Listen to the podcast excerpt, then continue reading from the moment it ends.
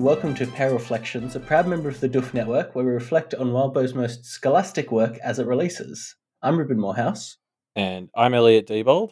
and as is tradition for our reflecting episodes, this episode reflecting on Gone Ahead, we've brought in some guests. Uh, we have Camtist, Side Zero, and the White Duke, all players from the Mile End campaign that we covered on this show a while back. Uh, hi, everyone. Hello. Hi. Hey. Uh, I'm Camptist. I wrote the character Gail Newman. Uh, I'm Side Zero, and I'm responsible for Bobby Hall. Uh, and I'm the White Duke, and I take no responsibility for Tara. I, lo- Oh, I love that vibe of taking responsibility for your character. Someone has to. Bobby's not going to. Oh boy. um, so, of course, we've brought you three on to just share ruminations about Pale in general, and uh, obviously Gone Ahead, this arc, arc seven in particular. Mhm. Um, let's first give a bit of an arc summary because, again, it was a long one. A lot of stuff happened in it. Um, so, at the start of this arc in 7.1, Verona and the gang are catching up on what they missed at school, and we finally get a bit of Oni Goss, and then the Kenneteers call in some backup others.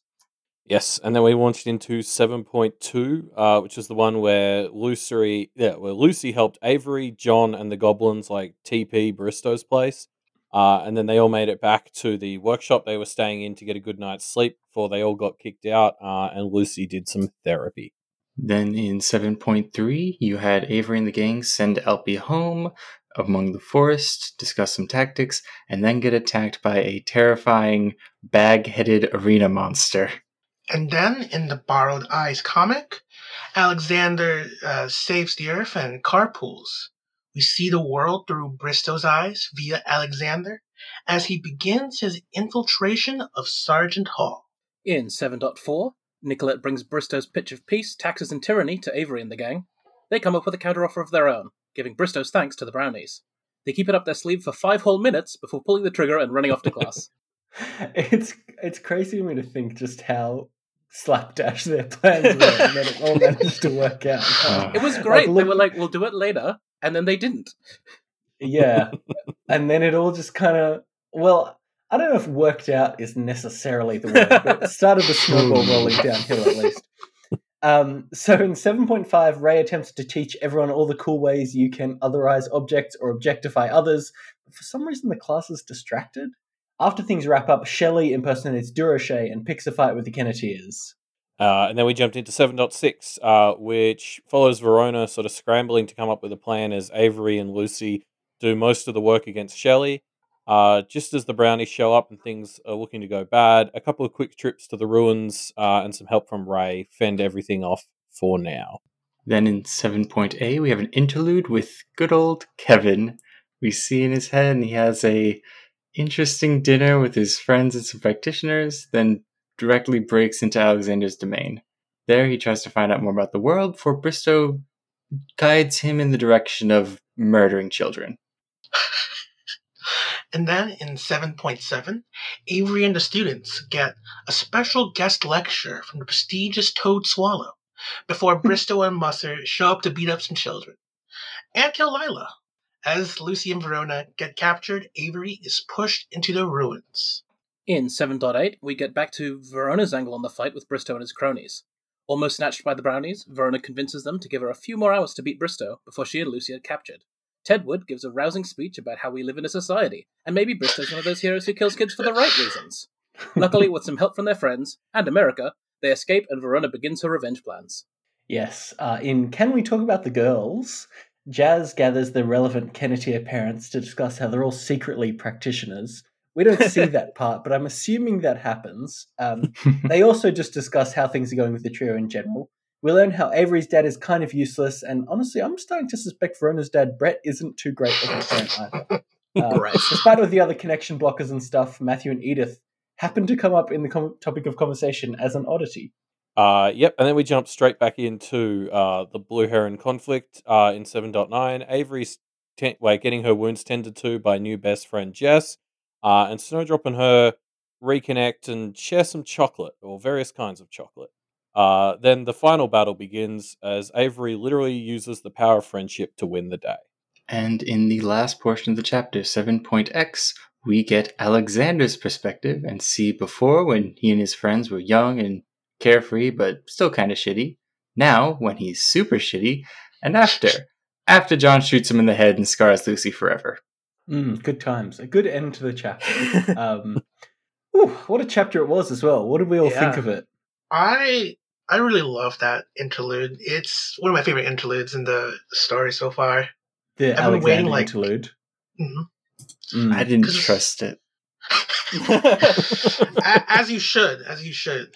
That something was something felt off the entire time. Something felt off about Alexander's death. I feel like ah. are we putting our tinfoil hats on already? Is what? Are, what are you trying to say? I didn't believe it when he got shot. And I'm still worried. It was secretly Shelley, you know, glamoured up to look like a shot Alexander, but actually, But did we ever see the body? well, I mean, Lucy definitely. Yes. Lucy Lucy saw Um, too much. Yeah. Uh, I- I don't think he bought it either, in terms of he was so convinced that he had everything under control and that he was going to unveil his Hmm. master plan uh, that it caught him as off guard as it did the rest of us. oh yeah, that's that's probably what was throwing me off. It just seemed so sudden. He was absurdly confident that entire like back half where he's just like, ah, you see, I called the lords in Moscow. They they they're gonna take out Ray for me, and like two minutes later, he he's taken care of by John. yeah, it's that vibe that you see in. I think it happened in like '80s movies a lot, where the villain is so sure of themselves that they almost can't believe that they're getting beaten as it's happening, right? and it's such a cathartic feeling for someone so smug to be like in disbelief that they're dying. Absolutely. it's it's a very fun. I mean, maybe I feel bad calling it cathartic, but it is a very fun. It, it was really cathartic. Not It, gonna it lie. was it was very cathartic. Yeah. I, I also want to pull out the "Can we talk about the girls?" chapter because what a great chapter that was. I don't know Yeah. what it Mm. was, but the vibe of just characters' parents talking about them is so much fun. if you had told me that would have been like a chapter at like beginning of the story, I it's interesting. It's a lot more interesting than I'd expect. Yeah. Because like we because it has like the tension of like Avery's plot line's been running in the background, and we like see like VD as like an actual person. We get his Mhm. name. Brett. Um, yeah, I, I, I agree. It's so interesting because it's something you just don't see very often in books with like young teenage protagonists. Is actually a chapter that steps aside and treats their parents like people. Yeah. Um, like the that other side of the coin isn't usually considered as much, and it was a nice break because it, it it takes place right in the middle of like the peak of the blue heron Mm. like stuff going down. Like it's right between Verona starting her three moves against Bristow. So it's this nice sort of little break from the, the core action, I suppose. They're relaxing. Yeah, I, I think most of the time you get uh, these young adult novel sort of situations where you've got these young protagonists uh, and the audience you're sort of expecting to be in their head, siding with them, uh, and it's very Hmm. much we're kids, we know what we're doing, parents suck.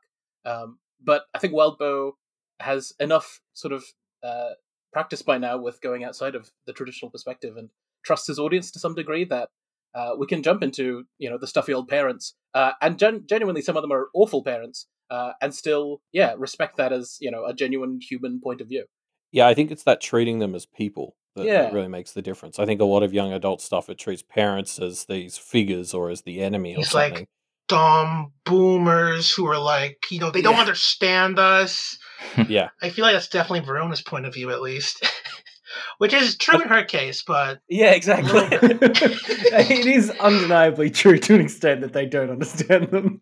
yeah. Well, I Hmm. th- but I think that's why like it works because it, it it like it is it is true, but like you know, while both sort of treating them as people and sort of exploring a bit like why that's the case, as Mm. opposed to just having it be true and and gospel. Mhm. It's also kind of fascinating to see Brett. It's not just that it's the usual Brett, but we see how it's a lot subtler here and Mhm. how these parents might not be able to pick up on it as well. And Avery's mom and um, Lucy's mom definitely have, but it's not quite as clear cut in just this circumstance alone. Yeah, absolutely. I mean, Avery's dad volunteers to hang out with him afterwards, Yeah. so like he clearly didn't get it. I mean, I think he's pretty oblivious in general, so I'm not totally surprised he's fallen straight into that trap. God, Uh, The the the the the double speak there, where he's like, "Oh, I'm thinking that you know my daughter's getting willful and shouting at me, uh, and maybe we should send her to one of those camps where, as someone who actually knows what Brett's like, uh, we're just cringing in horror at the potential for that." Um, but the other Hmm. parents are like, "Maybe that's not a great idea, but I can see where you're coming from." I really appreciate Jazz just being there, being like the voice of reason. Avery's mom gets Avery's mom gets good points too. Yeah, they're definitely the standouts.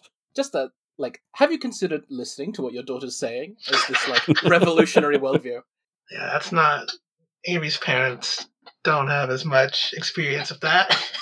i thought the um ju- jumping around to uh the other bonus material uh the borrowed eyes comic was amazing i thought uh it Mm. was an, another one of those places where the interweaving of the text and the like visual medium stuff uh, was I think really well done. Uh, it just added something that like the just the the cool like practiciness of it, right? Where he's like pulling out his own eye and sticking it in a bird and combining bits of Bristow together. Like it's all like if he if it had just sort of been described in general, it wouldn't have that like real mysticism about it. I think it was one of the most showing aspects of Alexander as well, because he slowly and methodically laid out his years of groundwork Mm. against Bristow for this with disturbing methods. yeah, I really loved how it didn't shy away from. I mean, Alexander clearly saw no problem with things that he had done to to collect, you know, Bristow's seed, etc. Um, but Jeez. for us as the audience, it really just is another beat in this tapestry of practitioners are the fucking worst. well, in defense of practitioners, even Wise just kind of like he's asking he's asking Alex to stop talking about it. yeah. What was it? There was also that mention about how like they, they had to say that like they didn't have uh that Alex didn't get Nicolette to collect it, and Mm, Yeah. Oh my god. why do you even need to say that? Yeah, yeah. Jeez. Like The they fact really need to specify doesn't isn't a good look. It also builds on how he's mentioned previously. He has dirt on every single one of his apprentices. He managed to forswear Seth that way. This is a guy that takes every relationship with how can I backstab them brutally later. Where, now, where have we seen that before in the students? Hmm. I, yeah, I, well, I think that's that's like the, the key difference, like, because like, you can look at the Kenneteers and they're kind of having to do the same thing to all of the others of Kennet. Yeah. Um, like you know, we've had extra material about them wanting or how they can bind or or trap each one, and the difference is they feel shitty about it. They're Hmm. like, this is this is something we need to do, whereas Alexander was just sort of like, yep, this is good safety insurance, you know. Like, Well, Yeah. I wonder if Alexander felt shitty about it when he was first collecting his, you know, information and pieces and stuff. But after he's been doing it long enough, he's kind of Mm. justified it to himself. It's just who he is now, I guess. Hmm. Mm. Standard operating procedure. And to further like differentiate the two, like the girls, they're like they're going to like the judges to like get like a warrant for this. It's not like oh, you know, maybe Sure. John's looking at me weirdly. I'm gonna look up how to bind dogs of war. They're like getting like warrants and stuff, and like having to provide like oh, you know, we, we're in charge of this investigation. We need like just in case if he's the perp, right? Like they're they're an Mm. investigative body. Yeah, I guess they're not they're not playing judge, jury, and executioner to the same extent that Alexander likes to. Yeah. And ultimately among themselves they have that phenomenal man of trust that they have their allies who they know they can fall back on who they know that they can uh, extend that trust to whereas alexander really has nobody right he's you know even his close inner circle that he had built up around himself you know brought them in to work at his school uh, he ends up deciding no i'm going to destroy them as well If you don't mind a bit of tinfoil hatting, there was also an, we never do. another small aspect of that com- comic that only really comes to light later. yes, please. Rie directly mentioned that he is to inherit the Belanger Circle. Mm. hmm Mhm. I yeah, I wonder if he will. Um, I guess like well, oh sorry, I wonder if fallout he of that? has. Yeah. because Alexander's death's going to be a secret for a little bit. Is the impression Yes, yes. we get at the end of Seven X? What's there left to inherit? That Yeah. yeah. I was about to say that. Yeah, exactly. Like all the apprentices, like more or less left. It's just why, and like he's gonna be busy with all the, you know, work he's already doing. So like, what's the difference here? Well, he seemed like a better person than Alex. Yes. So that that's something. Like he, you He know, maybe he's not a great person, but like next to Alex, he was the one being like, "Can we not?" Just like a little bit in that Art Borrowed Eyes comic. So yeah. I have a little bit of hope for the, he the circle. I thought he'd be like Alex, but like he, I you know, maybe maybe it's the comparison kind of thing. But like he seemed like at least somewhat reasonable, right? Hmm. You know, he's just he's just trying to work. Possibly he'd already seen Alexander's downfall. I was, you know, getting ready to. Mm, Uh, mm. Oh, we're really tinfoil hatting Hmm. now. A party to Yeah. it, right? Like, I don't know. Secretly, he's handshaking with John, giving him the tip off of where he'll be. No. Honestly, he'd benefit, right? Like, you know, he's head of the family. He gets the business. He doesn't have someone looking over his shoulder. Like, I can I can see it. Oh god, it's the classic Sith maneuver. Look, none of his Um, other apprentices were going to do it. Someone had to. yeah, I think didn't Y. This is going way back to like 2.z. Doesn't Y have a girlfriend? Which that he was Like, isn't- skyping with, isn't that right? Yeah, Or is that someone which isn't like a huge thing because plenty of terrible people can have girlfriends. So I'm just comparing him to Alex, Mister like you know solo flyer who can't Mm. Mr. like make Heartbreaker. friends with people enough to get a girlfriend. Again, just Yeah. that little shred of hope that Wyatt maybe actually has a healthy relationship and Ha- having said that, Elliot, you know we've seen Kevin and his girlfriend, No, so I exactly, wouldn't yeah. invest too much stock in that. That's it's, It's a yeah, no, it's rough not a silver comparison. bullet, but you know, maybe. Mm. I'll I'll give him the benefit of the doubt. Someone has to. Alex sure can't. Speaking of Kevin and Ray, I feel like these four aware, these, you know, Bristow's tenants that he brought, are not as fun as the last lot we got. Hmm, very. Like, I wonder they're- why. They're very entertaining to read, uh, you know, and they're they're delightful antagonists, but they're just they're just not very nice people, I suppose. Bristow really sent like the non-combative ones to Kennet, and they just like they already took down half the wards around the uh, the town, and then like these ones, Yeah. Just beelining their way to the, you know, softest parts they can stab. these are the aware varsity line.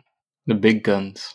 Yeah, Now, to be fair, Sharon was a member of the ones who went to Kent. So True, if you're sort of. Yeah. thinking about the average amount of niceness, Okay, it might does that kind might of you know, undo Clem. balance the scales. Yeah, I had just erased her from my memory, but I think we like all you know, did kind sure, of. Shelley, you know, kills people or whatever, but like Sharon, you yeah, know, Sharon. Sharon is the worst. She doesn't spread misinformation online for money. Sh- Sharon reappeared as well. Kevin called her. Yeah, yeah. Ah, that, was, That very cool. that was a very neat trick. I didn't think Just Kevin pu- actually does have like some of that like uh human resources kind of talent that Bristow does. Yeah. Just pointing the phone at the door and like using that that was yeah, very, very cool. Just Well- neutralizes his domain.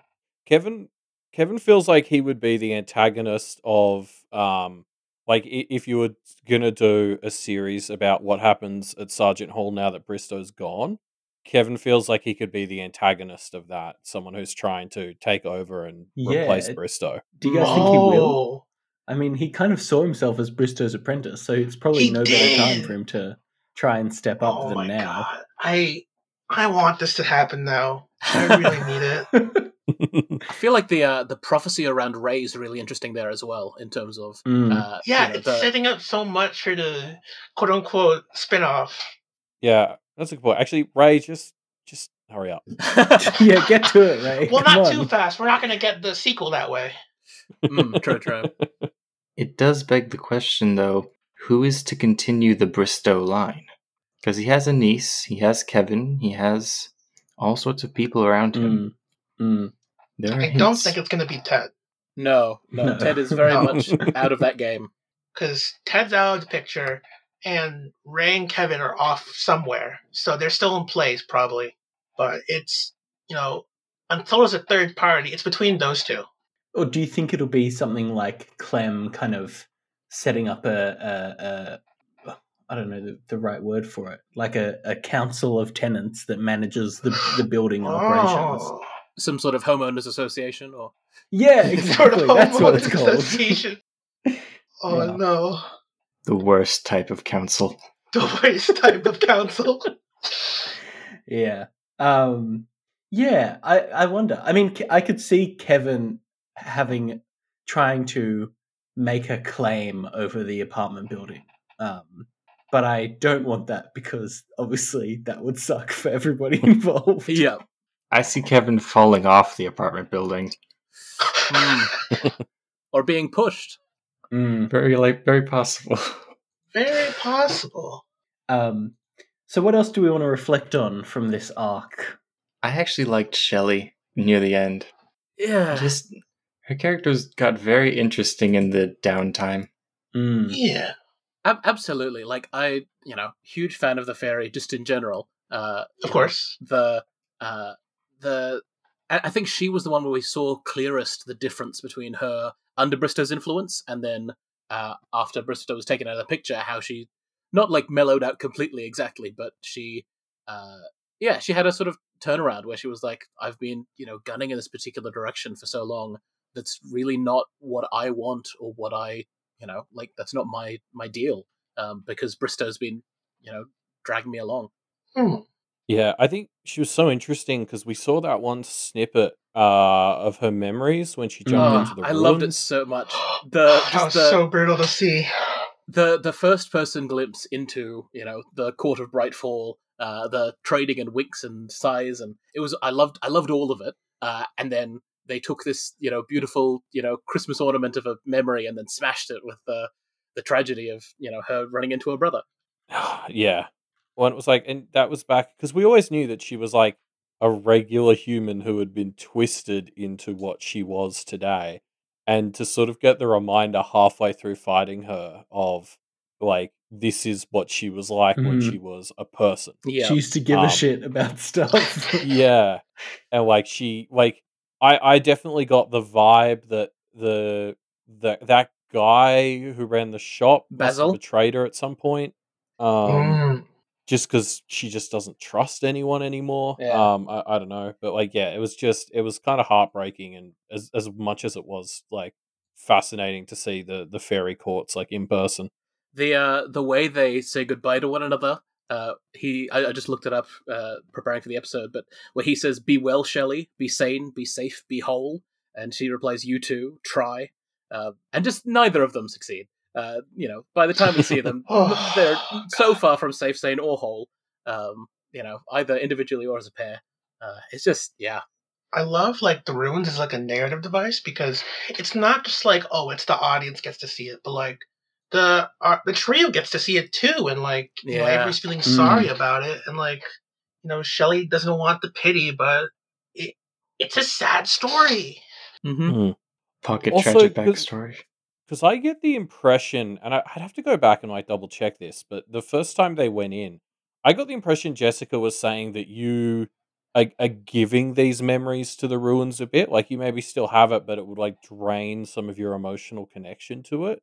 Like that's that's what you're paying. So it's like there's this extra layer of tragedy whenever someone's viewing one of these important memories where they're sort of giving up a bit of like you know that that's Shelley giving up that attachment to a mm. memory of of her, you know, connecting with Daniel and and the shopkeeper guy.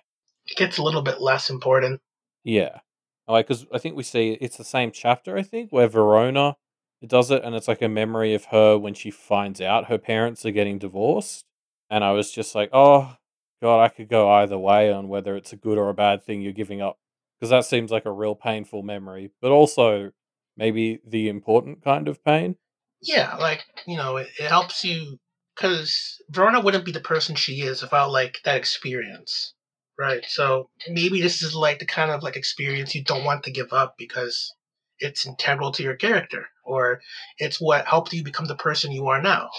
Yeah Mm. I, I feel there's a there's a sense that part of that losing direct connection to it is that you have sort of have to face up to it again, that you re-encounter it, you relive it, uh, and you'll reprocess it in a new context.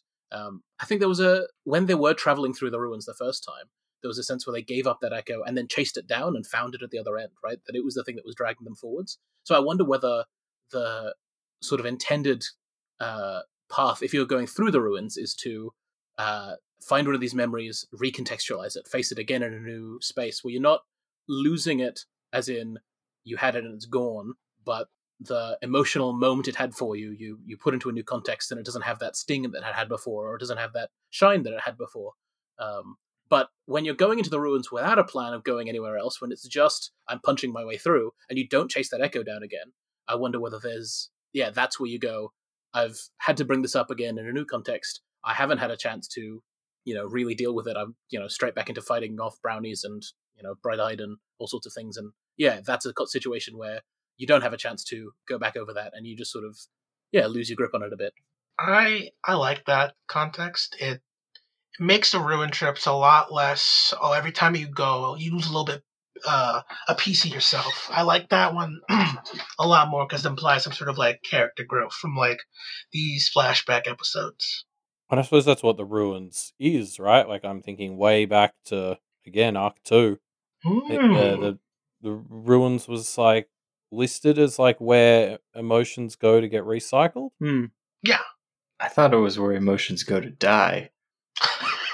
Well, I mean, you know, little column A, little column B. So, what else do we want to reflect on from this arc? There was the Oni conversation. Mm, which we've been waiting for for a while. God, huh? yes. I had forgotten that was part of this arc. It's so long ago, but but absolutely, Yeah. it was. Yes. It was near It the also, front.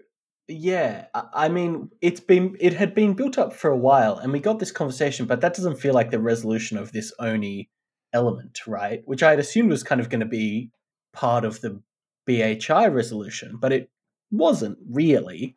Mm. Um, No. so does that imply that Oni is going to have something to do with the end of the, you know, the Carmen Abyss murder stuff or whatever we whatever we come into next? I think it's meant to just be a distant mirror. Like Mm, this is kind of this is very similar, but this is also a historical event that's still very messy and was very messy, and there's no Right. real resolution to it. Mm, Yeah, I, I, I mean, there are similarities between uh what's happening with like Kennet and, and Mrs. Plan and the Oni. So maybe there'll be like more comparisons to draw as that does or doesn't go well. Um, but yeah, it. I, I, I feel like it'll come in again just for like another comparison, but it it was just so good to see it. Like I, we- we kept getting the bait and switch with the Oni stuff. It was like just when somebody was about to tell us something would come up, and I was I was about to lose my mind. I was so proud of Verona for throwing the same tantrum I was doing. Mhm. in my yeah, live absolutely. I think uh, that uh, I think those of us who've been uh, sort of playing Pact Dice for a little while, uh, you know, Oni's been sitting in that table of schools that are, you know, uh, a practitioner can be part of, and we've had little snippets dropped here and there. Uh, and this is, you know, the first time we've really got the the meat and potatoes of what actually went down there. Um, and that was yeah, very very satisfying to get after a long wait. because it's like the you know the reasons and cause of the Oni War. It's like it's all about practitioner and other relationships, and like that's like the core theme of Pale. I'd be, I'm hoping we at least like see more like of this like theme like run through the future arcs. 'cause I think it has like at least more parallels to give for the crew. Hmm. 'Cause, like yeah. I think there's probably going to be some more conversations where at least they touch on the idea of what other systems are there or have there been or have people experimented with, with Bristow being one example, obviously, but I think the Oni will have to come up as another one. Yeah, I think I think for me it stands out as you know directly leading on from the you know stuff we got from Miss last uh, arc about um or, or the arc before? I can't remember, but the the stuff about the way that the balance between practitioners and others is uh, very much in flux. That it was meant to be one way apparently as Solomon laid it out, but it's you know not exactly landing on that. And the Oni come up as a situation where others tried to assert some degree of self determination and freedom uh, and the practitioners were very practitionary about it. They sort of trod on them. They, you know, decided that uh, that was unacceptable behavior, and then from then, the they were seen as the heroes. You know, the the discussion from Cor- Corbin, the the kid who you know, and there was some very heated discussion at the time in the the discords and such, but uh, where some of what he was saying was relatively reasonable. You know, war isn't great, uh, but to then go, so the practitioners were right in everything they did, and the others were totally wrong, uh, was Mm. not ideal. And I think that it's sort of set up for this arc in general, where you see how do practitioners run things when they get to be practitioners at one another. Um, that you know, Bristow and Alexander are both these figures who are very well established in the practitioner community. They're well respected worldwide, uh, and we see how they operate. Right? They stab each other. They, you know, do do insidious little things to gain claims over one another. They uh, and they totally trample over everything in between them and their goals. Right? Uh, I feel like Mhm. if the entire story is setting up as Miss thinks it might be, uh, what does this potential new dynamic look like? Right? What's what's a way that we can go forward? Uh, this chapter just seeing how Bristow and Alexander go about things and what the results of that are was a good sign to no practitioners being in control is not a good solution. Uh, that's not a, a way that we get out of this cleanly. think I'd have been a bit more amenable to that to his resolution if like first of all some of like the actual requirements were kind of just a little bit insane. And then maybe if we had like oh like a like a co-council of like practitioners and others, you know, maybe I'll, I'll start coming around. But the whole deal was kind of I don't know. Yeah, and and I think they hit the nail on the head when they asked. So, it, does he believe in this enough to maybe not be personally in charge of all of it? Yeah. And Nicolette was like, hmm, Hmm. "Well, uh, yeah, it's Bristow. yeah, Yeah, I I mean, regardless of how good a system is, if one person is demanding to be at the seat of absolute power within it, I think inherently it's not going to work. Especially Bristow is someone who didn't have any succession plans, like Yeah. for himself. And I think some people brought this up when we sort of ran it as a discussion question. It was like he didn't, ha- he doesn't have a succession plan for just himself, and now he, he wants to be, you know, like grand master of the region. And he like there was no talk of yeah who who could replace him like e- even if we're gonna entertain the idea that he's the tyrant we need today yeah." um there's no talk of who's next and I think that segues nicely into Ted's take on the whole thing because Ted's been this figure who, you know, again, much controversy about him, uh, sort of in the lead up to this and and during it about, you know, is he genuinely like a good hero guy? Is he, you know, totally being led around with their nose by Bristow?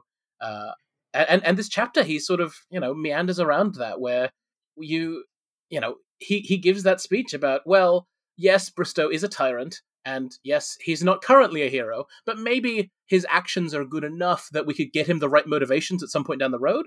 Um, it's just such a such a fascinating take on things from an individual who, you know, has that experience of greater powers trading on him to get him to do what he wants, uh, and he so easily folds under that when when Bristow's calling the shots for him.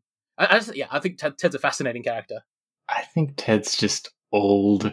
He's old. he's done a bunch of crap. He hasn't died yet, and he's just dealing. it's fascinating to see. I, I think he started to make sense to me right at the end of the arc Yeah. when he gives his like freedom is so much uh he, he says yeah it's something like it's uh, you know, I don't freedom. like freedom. Ted answers so much bigger than the life I used to live. Mm. Yes. And it's sort of like that's why you can see like he was desperate. I think to have someone like Bristow in charge because he'd lived, you know, tens, hundreds of thousands of years with this sort of singular purpose, and the idea of not having that, not having like, oh, this mission we need to work towards for someone was just terrifying to him. So you know, with a bit of help from Bristow, once he was under his wing, he sort of convinced himself that this is what they needed. And he and he does have just like a, a, a bit of an idealistic core, right? Because when Alexander offers him, "Hey, I'm going to threaten you into undoing yourself uh, and or swearing yourself to me," um, and you know, uh, or I'm going to spring this trap on you or some other poor unsuspecting person, uh, he has the you know the moral fiber left to go. You know what? I'm not going to help you. Like you know, even if that's the risk for me or for someone else, I'm not going to you know take that you know evil practitioner bait. Um, and he, I think he genuinely does believe in the future that Bristow's selling, right? Even if he doesn't believe that the current Bristow's the guy to do the job, um, you know, I think he genuinely does hope for a world where people can be protected from the biggest threats. Um, it's just that, yeah, he's been so ground down into taking that ideal and then finding somebody who'll tell him, "Ah, yes, this is what I'm working towards. Now do X, Y, and Z." That looks ex- entirely opposite of that, uh, and he'll and he'll buy it. because at least we get the idea that like the threat is like somewhat credible, right? Because like Nicolette was like talking about like how all these systems are like so old. They're like based off like word of mouth and not like there's no like real accountability of like who's doing what and who's who's trying to protect what areas, right? So like I can see like the reasoning for it, but like I'm not sure if Bristow's the person to do it. I feel like that's like Ted's like, you know, he, he at least someone will be in charge. I think that's his mindset. Yeah, yeah, I agree. And and for him to say, I'm sure he's got a hero inside him. Uh, when when you know Ted himself has gone through the experience of it can take six hundred thousand lifetimes to get to that hero. Um, Mm.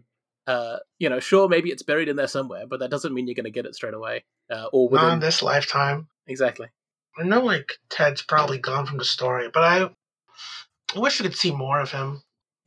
The idea Yeah, of like an awakened Ted was even under an Ex- Alexander, like that's that'd still be amazing to see. I I want him. Yeah, I I want. Everyone's been so scared of Ted the entire Yeah. time. I want to see him let loose. You know. We got a, a little scuffle with Ulysses, uh, you know, in Kevin's interlude. That was where so he- whack.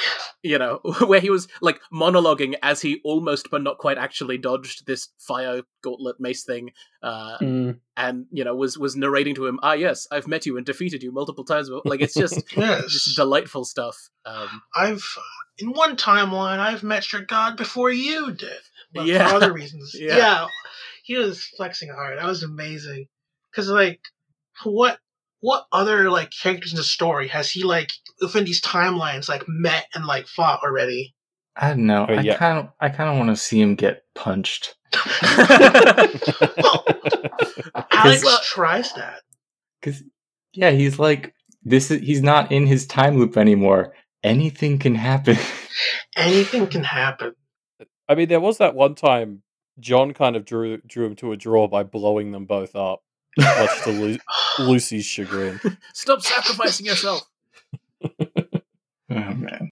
I'm not sure how much I want to blame it on the good karma, but it does seem very coincidental that like right when you know Ted has to deal with Alex and Alex is like, you know, he's going all out just this once. John comes in from nowhere and and I, you know, maybe a little bit karmic maybe. I think that cuz like the uh his like generations of like good karma is like a big factor of like why Ted is so successful with everything he does and like everything like seems to go his way, or at least mostly. Yeah. I mean, that, that's what was kind of fascinating about Ted is like he was by design someone who had just an absolute buttload of power, but was kind of, yeah, to his own design, ill equipped to use it. Like Hmm. he could, you know, just say no and make the brownies go away. And that's obviously awesome. But like Yeah. he could do so much more and he kind of avoided being able to do that. Mm. Yeah, that bit where he revealed, you know, I want to stay as far away from the practice as possible. I've already seen too much. Um, that he he wants to make as little of himself as possible for this man who's, you know, just like you know, physically powerful, you know, karmically, you know, a juggernaut. Uh, yeah, he's uh, just the the desire to go. I, I, I sort of suppose it sort of ties back to some of the stuff Charles has been saying about, you know, hey, maybe this stuff isn't something you actually want to be going into. Maybe, maybe this might be a bit controversial to say. Maybe the practice isn't the solution. What? I don't doesn't believe it. Right. That- That's a hard argument to make when someone's about to spill their blood and turn the world upside down. Hmm. I mean that jokingly, of course. Of course. So what else? Uh, what else stood out to everybody from this chapter? So, on a bit of a personal note, uh, as as we said at the start of the, start of the episode, the, the three of us are some of the players from Mile End, uh, and there was the particular moment in this uh, in this arc that gave me the most Mile End vibes uh, was when Verona, Lucy, and uh, America were tied up under this uh, music box with these dancing dolls. Uh, just to start with, just an awesome scene, right? Um, yes, you know yes. this this item that's you know having this horrific effect over their lives and talia there just being like oh yeah my mum used this to like tell me not to watch TV, TV for too long otherwise she'd, she'd subject me to this my familiar also hated it because she danced uh, and then and talia's in that going oh yeah but you know my mum's not a bad mum you know she feeds me she gives me opportunities uh, oh, it's just that whenever this music comes on, I want to cry, and I, I don't really get it. Um, that that combination of children in the shadow of their parents, uh, this magical item that's having this sort of vast effect on people, uh, and the unlikely ally of America Ted just like being there and being awful, but also being what they needed. Uh, is very very strong Mile End vibes uh, for I- me. I agree with the Mile End vibes. I particularly like that season because like that, that scene because uh, it has we get to see like the you know the Bristow faction and like pretty much most of the Bristow characters in that scene besides Estrella, I really like Estrella. Everyone else was just kind of like bumbling around. Like Estrella basically threw the rest under the bus because they weren't doing their jobs. She she was carrying them pretty hard there. That that, that also gave me real Pact Dice vibes because that's another situation where you get uh, these these characters who have all of these different uh, practices crammed in the small room. Uh, you know, and they have, yeah, yeah, they're like trying to like cover like all these like different avenues. Like they're like, oh, watch out for gates. Oh, you know, this Oni mate just threw knives, and now the shadows are like stabbing Hennigar, and like, oh, there's uh goblins running around a soccer field. Like it there's so many different like things to take account of, like so many different practices. We have like the one guy in the background, like, oh, I have this cool, I have this cool, you know, thermos. Just like, give me, just give me a moment. I bet the thermos have been really based, but he just he just never got a chance to use it, and he didn't want to do anything else either. yeah. I think this is like a good like, well, not like a good like analogy, but like I think this meant like sneak peek at like you know, if this is the people like under Bristow's faction, like, is this like the kind of efficacy we would expect to see in like his new his new system? Like, Hmm. hmm doesn't it doesn't like impress me like oh this is like the the change that like the the region needs. It didn't feel like an increase in unity. It just felt like an increase in proximity. Yeah. Mm. Yeah, and yeah, like because their loyalty to him just wasn't there, right? Uh, you know, when when the tables started to turn, they were like, "Yeah, okay, we fold," because they didn't have stakes there. uh, you know, Bristow's built this you know network of practitioners that he's sort of bringing into his control, uh, but not actually connecting with them. Right? He's not actually Yeah, Hmm. like inspiring people. He's not you know befriending anybody. He's just uh, expecting them to follow behind him because he set them things up to fall down the right way. Um, but when it comes down to it, the genuine friendships that the Kennet trio are able to establish with people like Clem, people like Nicolette, that's what pulls them through. I love that like the power of friendship came in came into play, and it wasn't amazingly cheesy. I really liked how like Yeah, friendship was like the the key to winning in like half of these fight scenes. but it felt so deserved. Like it never felt like absolutely. corny, like heart Yeah. of the cards bullshit from from like an anime or something. It actually felt like they put in the work and they did better than everyone else with treating them like people, and that was why they were were rewarded. Whereas yeah, like Estrella, it was like the second thing started to turn, she was like, I'd rather get stabbed in the boob than actually Yeah. try. Um, yeah, Uh, and and A- Alexander's demise as just this perfect moment of I've literally just looked into the past, seen myself giving the advice to this room full of people about hey maybe we should stick together, we should look after one another because when we're alone, uh, that's when we're at our weakness weakest. and we jump to the present. He's sitting alone in his car in the dark. Uh, he's literally plotting the downfall of two of the people in that room who he hasn't already plotted the downfall of. Uh, and and yeah, that's that's that's when And the terrible that's thing how happens he to him. ends. Exactly. That's so good. It's a sad ending because like God, the founders were you know everyone's together they're all hanging out and then we just like that that that that scene contrast is, sad like 20 years from now. They weren't great back then either. they weren't great back then but at least they had each other. At least they had each other. Yeah, Minus one Minus that woman one. leaving. Louisa. Oh, big props to her. She she had the right of Yeah. it. Just get out of I'm- there. The only good practitioner. It, it was so funny because you start reading it and you're like, oh, why haven't we heard of Louisa? Is she, she- dead or did she something? That die keeps off? going on. It's like, oh, we haven't heard of her because she just fucking left these in. Yeah. Because she's smart.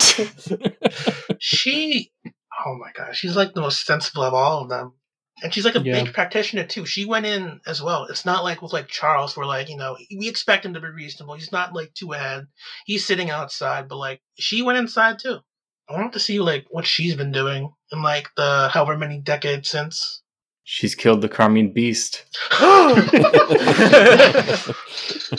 I think it is, What a um, twist. you know, either her husband or another crow who's set up as one of the potential headmasters for the BHI. So if we're hoping for more stories in this path, I think she's either she's yeah.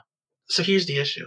We were like they were talking about like one of the teachers was like this scourge that like you know sends out boogeymen to like sh- keep them sharp, and we haven't seen the crows. So like that that can't be the same one, but like it feels like we've seen all the teachers already. So like I don't I don't know what's hmm. going on. Who are the crows? what are uh, they doing? I think some some of them are guest teachers who aren't on campus. So maybe the crows are just one of the things Louisa says in this flashback is I like to stay out of trouble. So she's probably just kept her whole family away this summer. Mm, mm. Smart. This isn't like the full freshman class either, so I guess that does fall because like I'm assuming like other teachers would come in like during the fall for the main semester. Hmm. Also, in fairness, there's been a lot of characters in this arc. It's Yeah. been a bit it's been a bit hectic to keep up with them all. Had to have that little brochure on the second tab. yep. Yeah, just for for like recurring usefulness, Yep. the student guide yes. is oh, absolutely yeah. the best Yes. extra material. Like, MVP. for that access alone, I'm just like, wait, it's so good. That one, I almost don't want it to be extra material because like it's so. I don't know how you would read this and like not like oh I get to go back I get to see their practices. Oh, they're in the same rooms. I guess they're friends. You know how it's like um like fantasy books always include like the map of the fantasy world at the start. Yeah. w- if Pale gets published, it just needs to have the student guide Yeah. Absolutely. in the first few pages. Um, and like, for the special- first four arcs, everyone's gonna be like, "What the hell is Who the hell are these people? Who are these? All these characters that I haven't met." You could just start with a note. It's like come come back here in arc four. Come back here in our class. Um, so now that the BHI stuff has more or less wrapped up, I'm curious to see what everyone thinks the ramifications of this are going to be. Yeah. What, what's going to happen next? War or something bad. It's I don't see it going well. I So you I think things this are going to get worse as a result? very interesting. Things are tense, people are hurt. Sounds very calming to me. Very calming. Mm. Yeah, you gotta you gotta wonder that possibly until this judge who's meant to preside over violence and you know uh, injustice and justice, whether until they're restored, can there be a Mm. real resolution to this fight? Hmm. And there really hasn't been a proper resolution for most people involved in it, besides one person they know of dying and a Hmm. second person secretly dying. There's still tension, still emotions, still anger. I I thinking I know it's been said, but I, I'm really supporting this theory that the Carmine Beast plotline isn't gonna wait for them to finish school. I really hope that like they continue school here, and the Carmine Beast plotline just kind of crashes into this, and Hmm. that way we get to keep all the BHI stuff and finish up with the Carmine stuff. Because it doesn't feel like we're like you know we're not packing up and like getting ready to leave for kind of it doesn't feel like that so far. It, it, it's certainly things haven't settled out there. I think to some degree, if they do end up going back to Kennet, you'll get us. Th- th- there's a sense now that every practitioner in the local area has bigger things to worry about than what's going on in the sleepy little town. That you know, the the individuals who had been poking their noses in uh, are now dead or gone. Uh, then and anyone else who might be interested in has you know other things to contend Sworn with. off.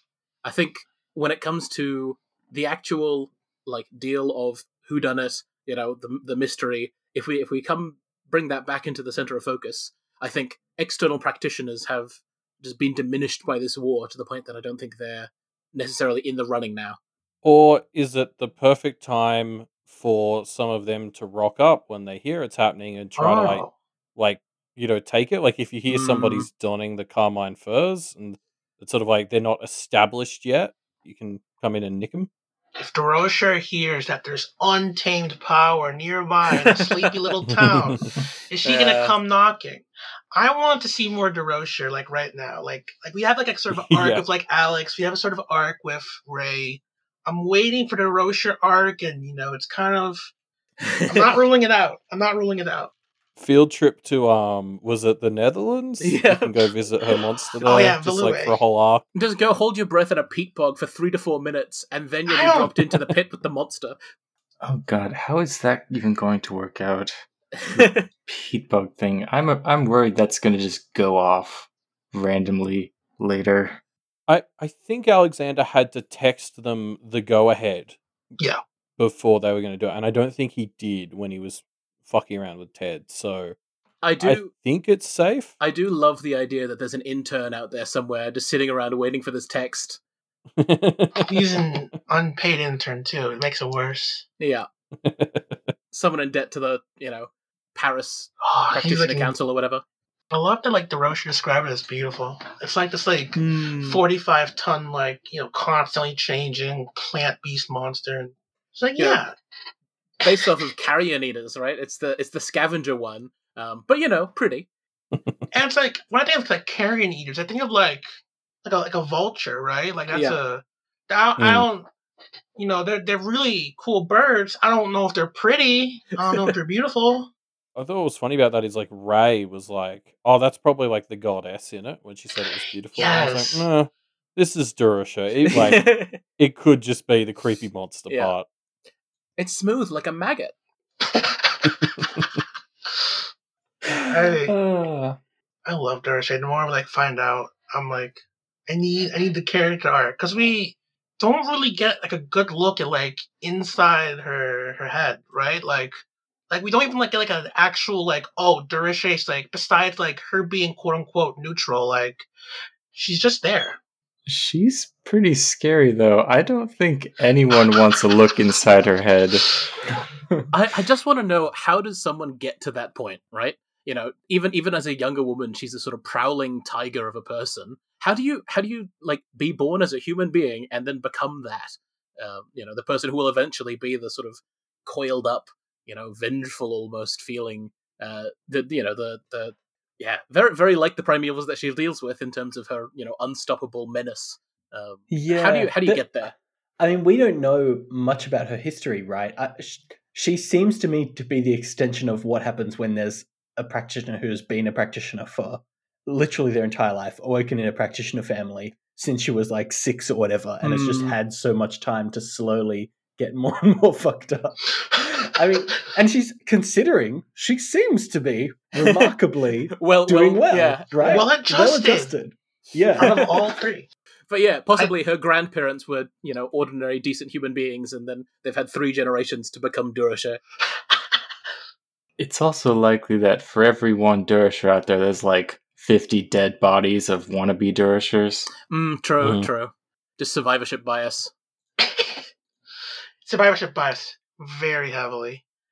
And I feel like a lot of those like, you know, 50 dead wannabes, I feel like a lot of them are gonna start out like I'm gonna bring up like the the parallel to the three founders to the trio again. I feel like a young Durocher, or at least like how she started, would have been a lot like Verona with like how like their intensity of the practice. Yeah, she doesn't strike me as someone who, you know, dabbled first and then like like you know she, she she didn't she didn't take the baby steps she dove in head first the, Yeah. the you know the Yeah. you know the the what was meant to be a scouting mission yeah we just decided to go in and face the primeval you know because we got bored like Reminds me a bit of like what Verona actually could have been like without her friends tampering her mm, want to dive away from humanity. Like I could totally see Verona just diving headfirst into some primeval den yeah and relying on her quick wit to survive and, and sort of getting reputation out of that. There's also a key difference in that Verona kind of focuses on herself and changing herself. I get the feeling Mm. Durocher is more about there's a monster, I want to see what its guts look like. Mm. Mm. oh, we like kind of like see it here, like some of her like mindset in like the binding chapter, right? And like a lot of it's like, oh, we need to uh, dominate these others and nail their feet to the floor, and that was I wasn't expecting that. That was kind of wild. I, the other side of that was she also talked about how like being stuck in a conversation is a type of binding. Like Yeah. she viewed humanity or human society as a bit of a binding, and she was like, because I think I I always find her and Ray fascinating because they're kind of both out of the main conflict for different reasons. Like Ray sticks his head in computers and is like, you know, trying to remain neutral for to maintain his business or whatever, whereas Durocher is just kind of disconnected from that part of humanity. She stays involved with the school, I think, to keep her humanity kindling, but mostly she's just kind of like happy to leave humanity bullshit behind, and that includes civil wars or whatnot. Yeah, I, I, I get the idea that possibly if Verona, instead of going, I want to get out of here, went, I need to bend Brett to my will, that's how Dorothea could have come into being. God, yes. Wowza. I the scariest primeval. Yeah.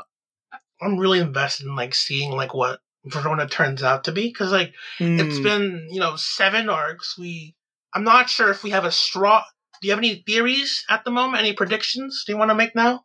Because Uh, it's it's you know it's been the, the hot topic of conversation again. The the Pact Dice people have sort of a list of schools that we draw on, and it's not ex- you know conclusive, but you know from the start we've been like, okay, where's where's Avery going? Where's where's Lucy going? And we found that you know uh, Avery's becoming a finder, and we were like, yes, okay, that one's ticked off. But uh, Verona's been the biggest floating mystery. Uh, my most recent theory in discussing this is that just based on who Verona is, uh, she's not going to accept a practice that somebody teaches her. Instead, she's going to collate a bunch of information, throw herself into a problem that's maybe too big for her to solve, Ooh. and then create something new for herself. Um, I think back to her very first practice being throwing her hat uh, and doing the, um, the the boomerang thing, um, you know, and everyone being about. That's they did teach us how to do that. And she's like, yeah, but I made it work.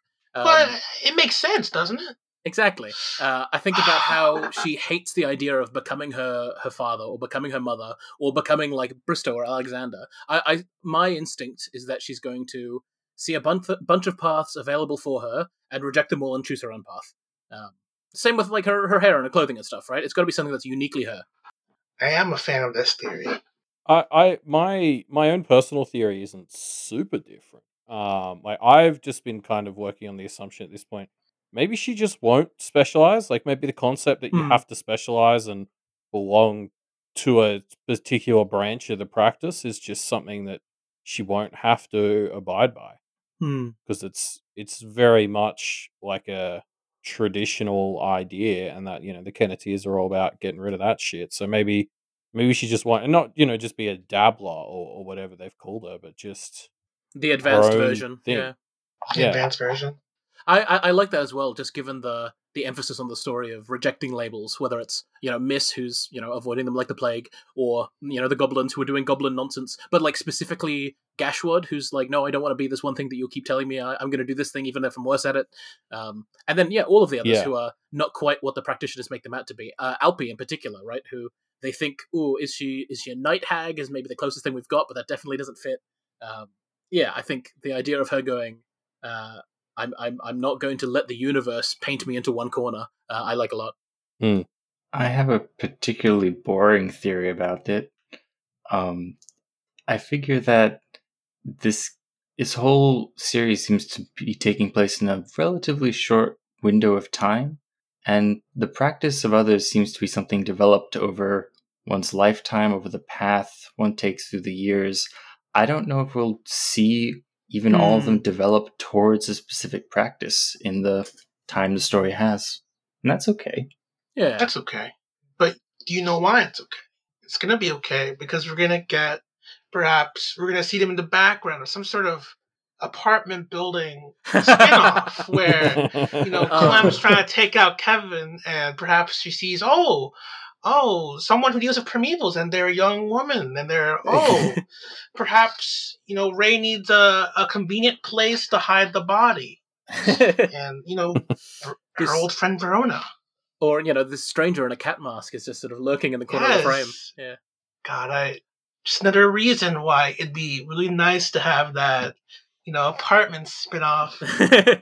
Sad, sad you've jinxed it. We're never getting that. No! Ah. I'm not on wood. I'm still secretly hoping uh, my theory that we're all leading up to some Avengers style yeah, otherverse crossover. absolutely, Characters from Pact, hundred percent. the characters from Pale, the God, characters yes. from Pope. I really want that now. You know, and and Bristow foreshadowed that big things are coming. So Yeah. I will say that I think someone already mentioned it, but like it is a cop out because like you know it's like those like you know vague prophecies where like oh you know something bad happened. Oh I, I talked about it with my vague like my horoscope right? Like yeah, if anything bad happens then like from you here on out, yeah, from here on out then be like oh of course Bristow pro- foretold. His dying words. You know, Bristow, like, I suppose what you could do if you're Bristow is pay some dude on the street to call themselves an augur and then get them to say what you want. And then you can go back and be like, well, my augur says. oh my lord. kind of like, it's basically what the others did with with the Kenneteers, right? Like the Kenneteers were awoken. Ah, yes, like, our oh, yeah, practitioners. we- yeah. Someone's you- definitely Practitioners doing are on that. the case. You random stranger, can you legally change your name to Bristow's Augur, please? Yeah. Uh, I'll give you cheap rent. Oh, you could, if you find someone else called Alexander Belanger, get them to say bad things about other people, and say Alexander Belanger said this about you. Oh, I Oh, wonder dear. if that would work. Getting someone to legally change their name to Alexander Belanger and then just start shit talking everything so you can say it. it's cheap rent. They had to do it. yeah. I cannot deny the power. Cheap rent I would change my name for cheap rent. To Alexander Belanger. yeah, definitely. I mean, I feel like comically, what would end up happening is you're going to get some of the fallout as well. Like it's you know, you could, you Mm. could talk all this shit, but then somebody's going to be like, right, I'm going to find this Alexander Belanger and beat the shit out of them, and I'll find your address first. Yeah, that's like you're just asking to get all of his enemies. Yeah. 100%. Exactly. Oh, kind of like how like you know Kevin can ruin someone's day, but it never makes his better. Mm, Yeah, yeah. Now that like we were like talking about like um you know what's gonna happen if like the girls in like the trio like what are our thoughts for like after this arc? Not sure if we mentioned this yet. hmm.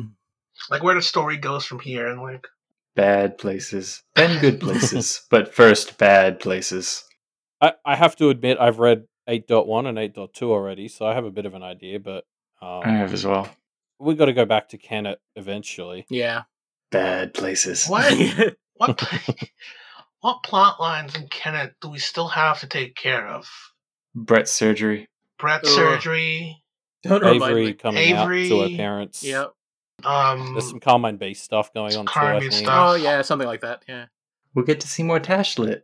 That's so- oh true. yes, yes, yes, yes. Okay, yeah, we're going back. We're going back. and Sig. So we haven't actually Sig. seen like Sig in a. Okay, we might need to go back. I guess. I've been convinced. Sig interlude one. Yeah. He has this alien intelligence. You know, we're gonna we're gonna be surprised by just how. You know, I've seen Bo's xenofiction. uh, He can do it. Mm-hmm. I'll I'll be excited for it. Tashlit's fun. Yeah, very much. I think we got to see we got to see her come into her own here with, uh, you know, doing the the water protection stuff. Um, Yes. the- oh, the moment where she couldn't heal Layla. Um, that was that was tragic. Uh, but ah, she's just she's just great to have around because she's you know doesn't have a lot of dialogue, by which we mean she jiggles her eyes Mhm. occasionally. Um, but she just has so much personality that she brings to every scene she's in.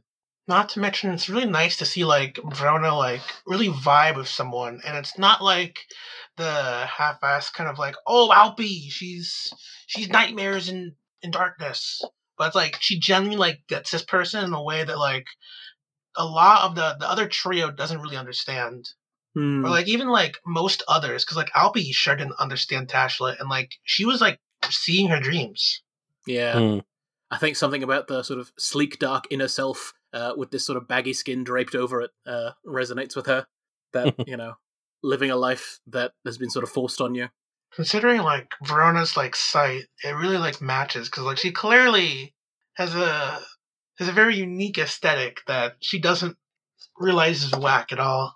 yeah. I think that's what Verona's superpower really is, is just that way she doesn't judge books by their covers. hmm She Mhm. will kind of let you behave poorly before she judges you. So she can like Yeah. meet someone like Tashlit, and everyone else is giving Tashlit like a ten foot wide like berth and Verona just goes up and borrows her shirt and is like waiting for her to do something wrong before she judges her and Yeah. it's just so awesome. She looks, you know, underneath the skin, right? Exactly.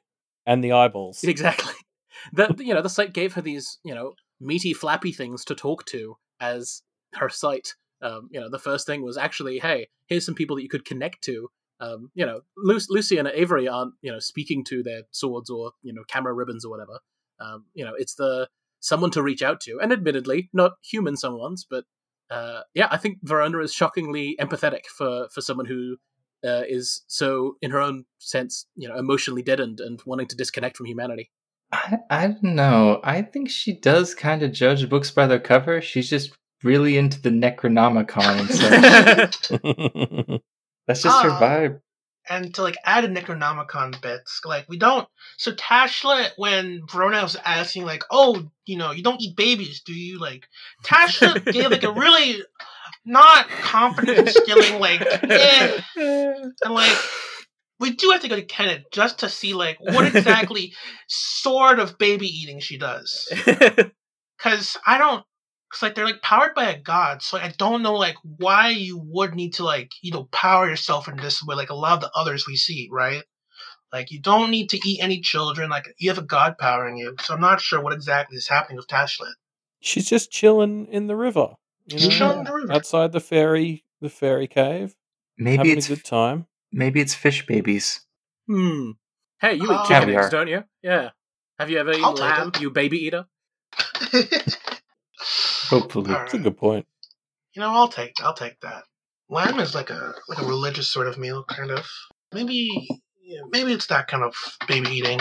Um, that does lead us to another point, though, because we saw Verona and Tashlit develop their relationship. We saw the usual Avery and Snowdrop developing a relationship, and to round out the trio, we saw Lucy and John develop their relationship. Yeah. Yeah. I really like the like Alexander's curse. Like we didn't have to like you know wait Yeah. so long at all.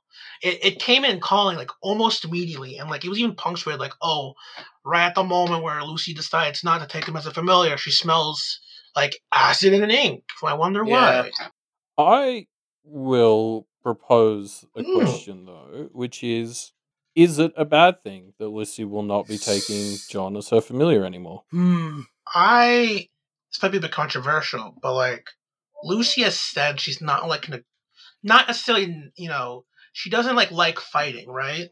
So it does Mm. seem a little bit like out of place to be like, oh, I don't like fighting, but I'm going to take this animus whose existence was based off of like you know fighting in wars. So like it did seem like kind of a mismatch of like you know in terms of like what she wanted and like what John had to like provide. See, I, I always saw him as someone who's born into war, right, into a conflict that he didn't Mhm. choose, that he didn't, you know, have a have a say in ultimately, and who chose to leave, right? He he's not still hanging around the Middle East, uh, Right. you know, killing other soldiers. He he found Kennet as this place where he could try to escape that, um, and use what he learned in that to uh, help the community that he's in. Admittedly, by you know shooting ghouls and boogeymen and things, but uh, I, I think you know, and and that I very much resonated with Lucy, where she's you know caught up in history in a lot of ways um, and though she knows how to fight that fight it's a fight she doesn't want to. Um, so I, I i saw that as an opportunity that's yeah now being closed off. And i think in any time a door closes that's a bit sad. Um, i think you know it wasn't like she was you know predestined to choose him before. It was just that he Yeah. was he was there as a choice and now now he's very much not Now he's and not. that's that's sad and also he's probably going to die by the end of summer so Don't say that. You're gonna jinx it. God, because like John, he has like some like you know they keep telling him not to sacrifice himself. Like, they really. I know, like you know, there's like this reason, like oh, they keep saying it, it's gonna happen, but it's gonna make me really upsetting because like John kind of like is okay with that, and I want him to be not okay with that. I want him to like have a will to live. Hmm. Big same. I I want that to be his big triumphant moment of his own when he gets asked to be the Carmine dog and he just says and he just no. says, "No, I, I have shit to do. I have, I have kids to take care of." Yeah. yeah, I uh, can't take that responsibility for God, you. yes, I need him to say no. You presume Um, they'll let him say no. No. Yeah, that's that's part of it. Well, it's the thought Um, that counts. It's a thought that counts. it's the character development I'm looking for. Okay, so to go full tinfoil, which is, you know, the point of God, show, yes.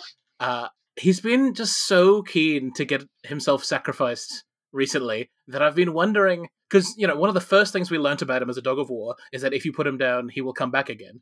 To the point that I'm like, is there something that he's bound not to say, or you know, is he is he trying to get him killed off in some way so we can come back and then do something new that like, uh, you know, either Ooh. so like the, the idea of that being one of his first things that was told about him, and then sometime towards the conflict, uh, you know, possibly the Kenneteers have to kill him, or, or, or, you know, something something happens that he dies, and then he gets to come back and reveal, ah, this is why I had really wanted to die because now I get to do X, Y, and Z. Uh, It's kind of like some sort of like a shed skin effect. He's gonna Exactly, cleanse exactly. status effect. Ooh, you know, he's, he's had Um, memories that were stolen or something that he gets to come back and reclaim. I don't know. I'm I'm I'm as a tinfoil hat theory. I'm kind of digging it. I'm kind of digging it. I I prefer that over like you know John just has like really like low self worth and like Yeah. Which, to be fair, seems more likely, but it seems more likely, but I don't want it to be the case. Or exactly. if it is the case, I want him to get over it, and then he lives in the happily ever after. He gets to occasionally talk to Yalda somehow. I don't know. Maybe maybe Bree can visit and like after she's like taking control, and like she'll like send Yalda out. She can pull the kids out. I'm sure like at some point she can like figure it out if she like manages to like become this vessel for the power. I think he gonna die. Uh, Oh, no. I mean, you know, that's that's the point of tinfoil, right? It's not particularly sturdy, but it's shiny. So even if the the whole concept is totally flawed, I, I like the gleam of it. Ah, yes, it's a great way of putting it. Great way of putting it. and uh, in that one in a million chance you end up being right, you get to act like you were a genius. If you're all wrong, you're crazy. Everyone expected it, but if you're right, you're a legend. Yes. What? Now, we're talk- now we're talking about tinfoil hat theories. Does anyone have any anything particularly crazy they want to mention after this chat? After this uh this arc? Well, I was just going to say, again, it's gotten to the point of this story where there are obviously threads that are dangling, but I, I don't feel like I can look at the story and where it is and say, oh, I know what's going to happen next. Like, I think there's probably about a 75% chance that we go back to Kennet and resolve the Carmine Beast thing. But then there's like a 25% chance that Wildbow's just gotten attached to the Blue Heron Institute. and There's still a few stories left to tell, so we stick around there a bit. Like, God, yes. I feel like I can guess where we're going next, but there's no. It's so still so undefinite, indefinite. I guess is the word. right. How's this for a theory? Kenneteers, they're about to head back to Kennet, Mhm. but what's this? Oh no, it's some sort of time bubble, and they're stuck in there for, for two years now. So we're just going to go over to Sergeant Hall for a bit and, cl- and God, for cleanse two down the years. antagonist. They pull a mini Ted. oh no. Yeah, yeah, exactly. There's a part of me that wants, you know, that uh, that wants them to like go on their field trip to the fairy courts and, oh, what's this? Marisica's mum's here, and then like you you get to the end of that thread and it's like, oh, now we're going to you know some other interdimensional space and fo- just I want I want Wildbow to filibuster like twenty more years out of the story because it's just it's just that fun. yes, there's so much. Actually, I, we were we didn't mention it in terms of like plot lines to resolve, but like uh Guilherme, he's Yeah, he's still like dying, and we haven't Mhm. talked on however many arcs. Like he has like one story left to live. He that that's another thing that we have to resolve. You know, so so here's here's my current big hope for Guilherme is that I, I went back and reread the chapter where they were interviewing uh, Mariska and Guilherme because fairies delightful, uh, but specifically uh, says the words. Uh, oh, I, it's not verbatim, but he he says that. Uh, whatever happens as a result of this, whoever supersedes the Carmine Beast will shake things up in the area, could make things interesting. And so my hope is that he was subtly there going, oh! there could be more Ah. stories in this. Uh, you know Like- that that that yeah, whatever happens here, there's there's some hope. Uh, and and you know the the story, the last story he had left was mentioned to be a mystery. Uh, and so my hope is that it's the mystery of the Carmine Beast, and it ends in a way that you know spins him off onto grand new adventures for tons of time to come. you know, maybe this might be a little bit of a tenfold hat theory. Maybe maybe the last story he needs to see. This is the third time I'm mentioning this, but perhaps some sort of wacky apartment building, where some sort of sitcom where you know Guilherme's like stuck in the back. He's, Oh, he's, he's watching on the cameras. He's like, "Oh wow, that's so wacky." And oh, so you've managed, back. and you've managed to very naturally segue to that three times. So now it has to happen. Rule of three. It has to happen. Such natural segues each time. Bravo should have stopped me on the third time. Bravo lost his chance. yeah, I uh, I, I also like the idea that if Guilherme does fall to winter, that doesn't necessarily mean the end of his story with Kennet. the idea that Yes. uh, winterized Guilherme, the you know the, the the frozen giant or whatever he becomes, uh, would still you know hang around in that cave. Yeah, he's teaching- not dead. Exactly right. He's he's he's winterized, and that's uh you know he's not who he was. Um, except that also he he is who he was. Except he's only that now. That if if this is the pattern that he gets stuck a- in, it's not that bad of a pattern. You know, he's a he's a pretty Yeah. chill dude. Yeah. I mean, I'm- that's that's part of the thing for me is like fairy consider winter as like falling to death, Mm. but you know, I kind of look at fairy culture, Ah. and I'm like, Mm, you know, yeah. If, you if know- that's death for them, maybe that's good because we've seen what their life is like. Uh, and yeah, as as the white Duke said, like if Guilherme is going to fall into a pattern of being a helpful old mentor who loves people, yeah. like Tragedy. Oh, yeah. that's like a running theme because like when Nicolette came, he's like, "Oh, I want to give you whatever you want," and when Clem came, he was like, "Oh, uh, here's some helpful advice And a lightsaber. Uh, and a lightsaber. Take this; it's dangerous outside." And even it's not. even it just even his like duel with Marisica, where he was throwing a spear at her a bunch of times until she was trained into behaving a certain way. Like training people is literally his like only shtick, Mm, and it's not a bad one. it's, not a bad one. It's not a bad one. I'm just because you know Guillermo clearly has like issues with it, so he's he's like it. It's a good pattern to fall into, but like is still like I'm sure like a scary thing for him to like grapple with, to like you know losing your own mind and such. Like it's it, it it's definitely you know bad by fairy culture, but I think there's definitely like a personal aspect to it where it's like Mm. he's like losing a big part of it himself. It it almost it's, it, it almost feels like a creative person abandoning their dreams of being a rock star and settling down and getting a real job, right? Where oh, God. it's it's tragic for the person at the time and for a culture that's obsessed with drama and you know delight you know the idea of oh, okay i'm i'm no longer going to you know play big stadiums i'm going to be an accountant like that that feels like the end of everything but it's not necessarily the worst thing in the world there are there are worse things I hope he finds happiness. like, it's it's kind of accepting, for, like for Guilherme, it's accepting that there's not going to be new things in his life, which is a bit tragic. But yeah, I, I like maybe you can find peace and stability. Um, we haven't really seen an actual winter fairy. We've just seen uh some of the practitioners who interact with them. yeah.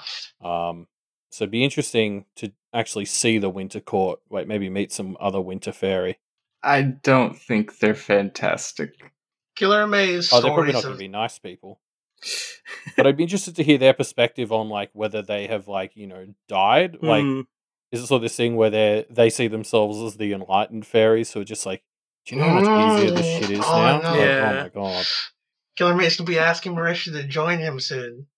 Because there was that. Okay, I'm not. I'm not. That's a tinfoil hat theory, but like in like you know the whole Fey doc a while back, like in the extra material, like the Fey, the winter Fey we do see aren't necessarily like. We had like uh that one guy who's trying to drag them all, that close person to Guillermo who became the journey.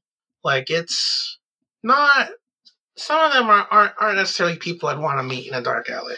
I just feel that winter Fey are a lot are extremely rigid. Like I can imagine if he falls to that and becomes this mentor figure, every person who comes by, he says, "Oh, hi, Lucy," and goes through this same script, Oh, goes through the same duel, and goes through this exact same lesson every time oh anyone comes by to Lucy, or something like that.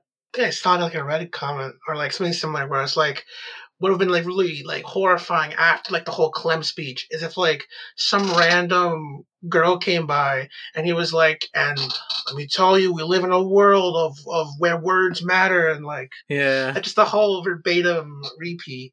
I guess there's like a uh if it's his pattern to like be a cool mentor, there's like the dark side where like you know, not everyone he's teaching is gonna be like people who are suited for this life or like who are necessarily have good intentions for the trio, right? Like, it, like the practice hasn't necessarily made their lives worse, but like there are a couple like innocents in the story, and like Charles can attest to it that like some people don't necessarily need the practice to or like this world to make their lives better.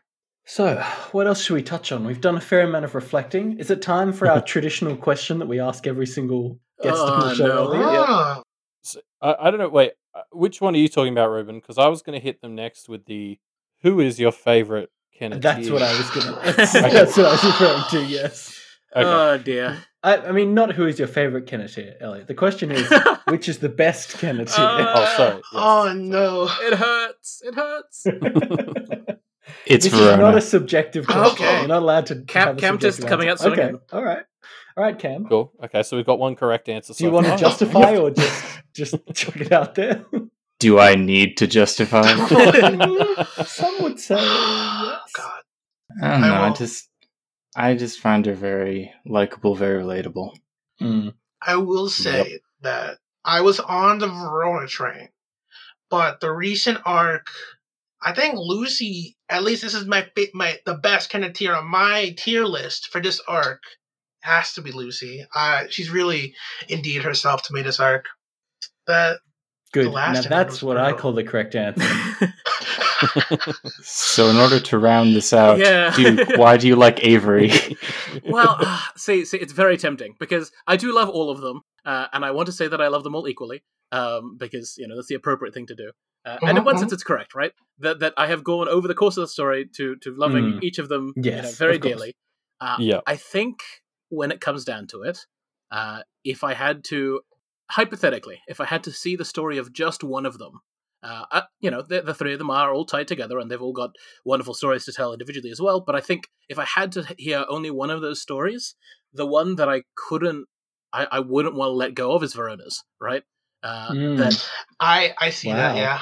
that I uh, like the the others you you see a way out for them, right? You see how you know Lucy is becoming the person that she wants to be. She's you know got Mhm. the earring that's sort of starting to reflect some of that.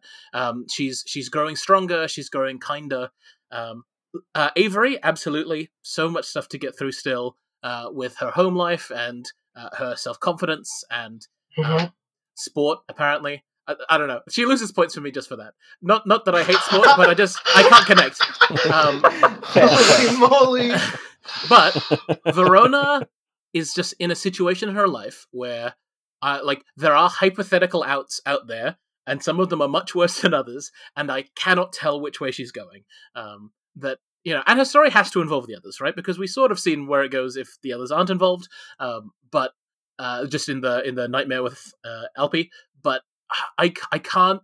Uh, Ver- Verona's still the one with the most sort of internal tension that's not yet to be resolved, uh, and so for that reason, uh, I vote Verona. Ah, And I very admit- interesting. I immediately cringe away from it because I love them all. But Yeah. No, what you're implying when you answer one Kenneteer is the best is that you hate the other two. So now yeah, everyone knows. clearly. Yeah, there can only be one winner here. Yeah. And surprise, Verona's won the vote. I mean, I think this is the first time Verona has won the vote on a reflecting episode like this.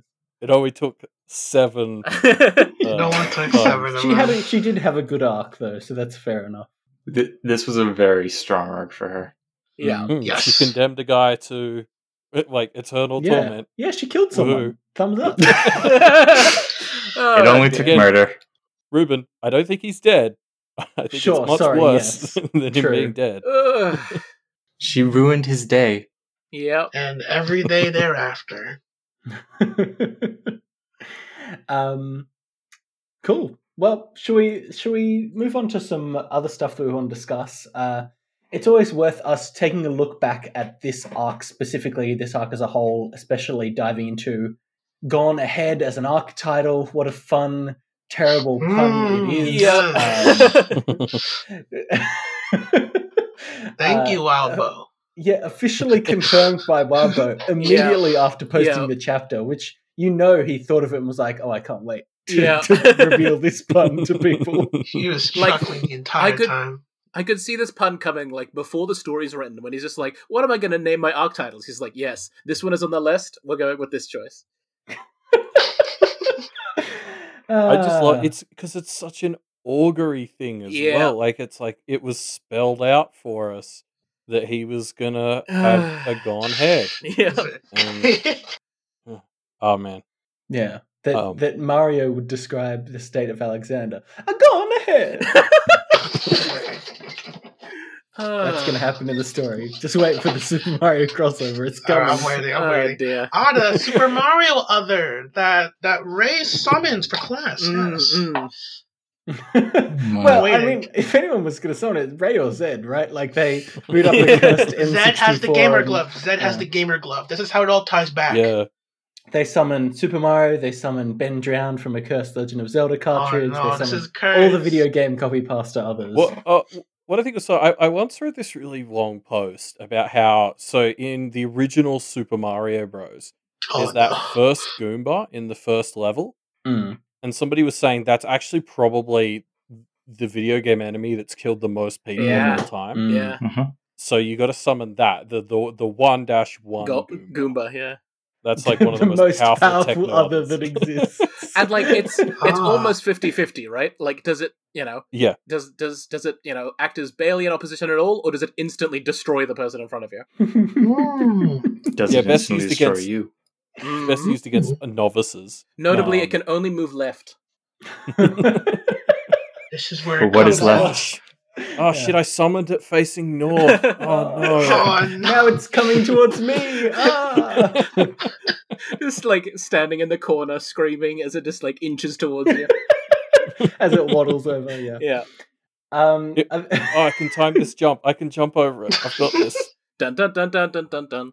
I, I mean, this is dumb, but I was just going to mention that Goombas have a folklore to them. They might be in the Pact verse. Wait, they The other they verse. do. Oh, They do. no. Well, what? okay. Everyone, stay tuned for a monster corner next week. Oh. I'm, I'm, I'm researching Goombas. Oh, so we we found the Carmine killer, guys. yeah, it was, it was uh, yeah, Goomba. Um, so anyway, to get back on track, are there, Enough are there any other thoughts? Any other thoughts about this arc, about the arc title, or anything else that we want to dive into? Yeah. I'll, I'll quickly go in and, and do the definition part, which is like, Sure. you know, to go ahead or to get the go ahead. It's like, you know, to get the go ahead is to get like a signal from someone to proceed. Um, you know, like how uh, Alexander was meant to give the go ahead to unleash Durocher's mate. Um, there's also like, you know, if, if someone goes ahead with something, that's to continue or proceed, uh, especially if there are problems or challenges. Um, so yeah, we obviously addressed the uh, the big pun, but like I feel like the other big sort of way this ties into the arc for me is like so much of this came down to whether or not people like Bristow are actually giving the go ahead. Like, like you know, for things like the aware, like Bristow was constantly hiding behind this bullshit of like, oh, I didn't tell Kevin to kill Mm, I just simply put him in that room and was like, hey, look at that picture. Okay, bye. Um, so like you know, like whether whether he was actually giving the go ahead, I think was sort of a big part of it. Uh, I've written way too much in the notes here, uh, but, but the bit that I'll pull out, uh, just that idea of uh, people going ahead with something despite warning comes up, you know, a few times here. Um, notably, when Shelley tells Kevin, "Hey, there was a kid in that fight, uh, in, in that uh, gas station fire. That's not cool." Oh, hey, here's this photo of this other kid. Let's let's do the same thing. Um, and he goes ahead with it. um, uh, the brownies uh, get the go ahead to go after Bristow, and then after Verona, and then after Bristow, and then after Verona, and then after Bristow. Um, the the moment where Bristow uh, goes ahead with you know giving himself over to the uh, brownies rather than whatever other fates uh, were available to him when you know Alexander said, "Oh, there's a way we can talk about this," and Verona sort of offered that olive branch a bit, and Bristow was like, "Nah, I'm I'm I'm heading out." Um, uh, an honorable mention to the brownies who uh, went ahead with taking Bristow, even though this condemns them to have to be in his presence for the foreseeable future. Um, A uh, twist. Are they the real losers? Yeah. and, and, and They, just- they're actually suffering the fate worse than Exactly, death. exactly. this was this was the trap Alexander set up all along. Um, but I, I- I think ultimately just that because I was pulling all of these together, and to some degree, it just comes to down, comes down to characters doing things. Um, but I, I think through, throughout the sense of going ahead with something, uh, despite the warnings that come up, uh, ties into this idea of uh, characters and you know groups and things having this momentum, right? That they're they're going to keep on acting the way that they're going to act without uh, paying attention to the consequences, right? That Bristow Mhm. goes ahead with his plan, uh, even though it's going to mean, you know, Lila dies and, you know, the, the Blue Heron Institute is shrunk down. Alexander goes ahead with his plan, even though it means turning on his last few allies. Um, whereas the Kenneteers pay attention, right? When the, the the little people who are being trodden over, they they listen to them, they reach out, they make the connections, and they still go ahead with certain things when they need doing. Um, but ultimately, they're they're the ones paying attention and not just sort of you know plowing through things without paying attention to the consequences. Hmm. Anyone else? I just No. took it pretty literally. Um, Ted went ahead to challenge the group. John went ahead to kill Alexander. Everyone's just going ahead to do one thing that's really fucking scary, and that's it. I mean, yeah, because like Avery, I like yeah, uh, as as a fairly like simple one as well. Avery spent a lot of this arc going out Going ahead as a sort of scout, like Mhm. Yes. to the arena monster. Um, that time Lucy kicked her into the ruins. Um, that wasn't so much going ahead as being sent ahead, I Sent guess. out, yes. Um, but yeah, Yeah, I'm of I'm of Camtus mind mostly here. I just really like that pun. To be perfectly honest, I didn't realize it was a pun until you all started talking about it. I, I had to look, look. I had to read the Reddit comments. It, it is what it is. I liked it. yeah, Yeah. I I had people pointed out to me. I, I was just sort of chatting. To somebody who was like, "Oh, it's the best pun ever," and I was like, "What? What's the pun?" They're like, "Alexander's gone ahead." and I was like, "Oh no." Oh my god. I think Lucy says it. Uh, maybe not in that order. I think she's gone. His head, it's gone.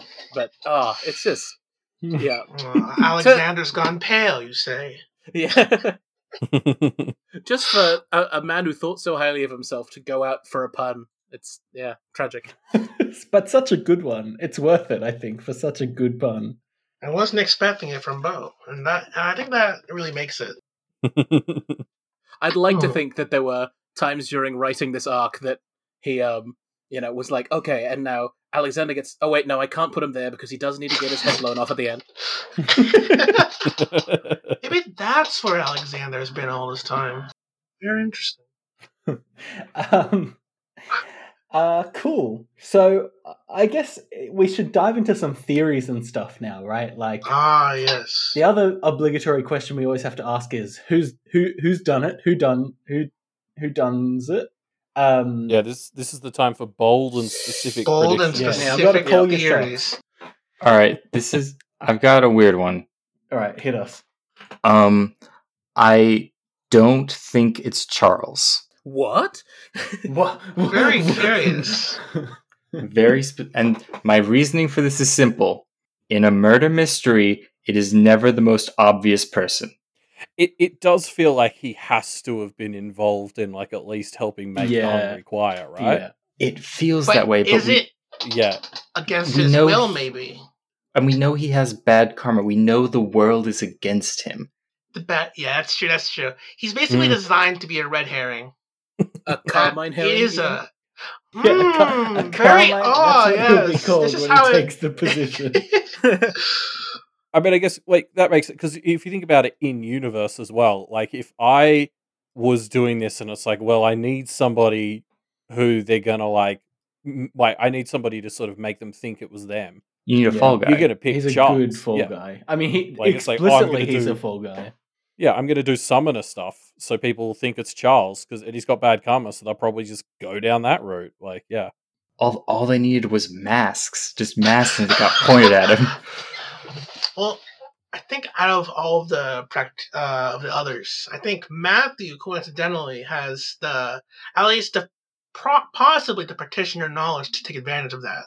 I, I do I do see someone like a practitioner at some point being poised to take the furs just because the sense of a practitioner is taking over the role that was meant to be an other so like neatly ties into things i don't know that that's the way it's going to end but i could see it like uh, that that being a point, even if it's just the Kenneteers get their hands on the furs at some point, and then they go, "If we done this, we could have ultimate power," um, so that they can turn it down.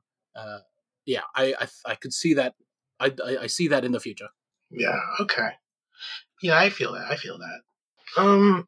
Okay, so Camtus is betting it's not going to be Charles. Who are you feeling, White Duke? Uh, okay, so uh, if I if I'm gonna be like basic for a second, I think the evidence currently points towards some sort of uh, Marissa Edith conspiracy. Uh, I think Okay, okay. uh, you know, being mentioned as someone who absconds, you know, children uh, potentially, but then like potentially divvies them up for you know cures to ailments and things. Uh, was a, a, a little throwaway line in the uh, her you know Right, introduction with Gilroy. right. Um, so I could see my so basic prediction: Marissa, you know, co-conspired with Edith uh, because Marissa wanted to spin a story because she likes Guilherme, um, and also the killing of the Carmine Beast could make things like drastically interesting across the across the area. Um, Edith needs the Carmine Furs because she's in a dire situation. The Doom's coming after her. Um, so uh, and, you know, and it's trapped for now, but there's there's basically a t- ticking time bomb on that. Um, and and she herself is fleeting in in, a- in a more general sense. So, uh, and if she's either working out from under Matthew or hoping to like get powerful enough to destroy the Doom, whatever the case is, there's there's a tension there that's sort of just sort of sitting there. And Matthew seems to think they're okay living with, but Edith definitely does not seem to think it's okay to just continue like this. Um, so that's my basic theory. Right. My out there theory uh, is that the Carmine Beast isn't really dead. Um, I, ah. I've you know it's it's one of those things where it was sort of brought up early on that death for a thing like the Carmine Beast isn't you know as cut and dry as it is with mortals, right? Um, that there's uh, a sense in which you know because the power was still oh, there. I see where this is going. there. Okay. Okay. So, uh, you know, I- I've also been paying attention to the arc titles and trying to sort of spin together what's the what's the overarching theme, and there seems to be something to do with like leaving or vanishing. You know, it's gone Some ahead. sort of like um, proving, perhaps. you know. exactly right. So my my theory is uh, that like a magic trick, because this is a story about young girls learning magic, uh, the Carmine Beast has disappeared and will reappear. Um, gonna- That's that's Ooh. the, the theory is that at some point the Carmine Beast will uh, be brought back like a magic trick. Um, I do quite like this theory. Yeah, because we had that there was a bit at the end of uh can we talk about the girls um where it sort of became apparent that they somebody has the furs and they're planning on putting them on but what if it's just like like you said what if they've just taken the furs and, and like separated the carmine beast and the roll from who was Oh. wearing it and so you know if there was some little red person in Jesus Some town sort of some mm, very someone kind of new to the town who wasn't here before. Oh, cherry pop is the consciousness of the Carmine Yeah. Beast That's without very the furs. You heard it here first. the thing that makes men fear the night. look, guys. The first stage is denial.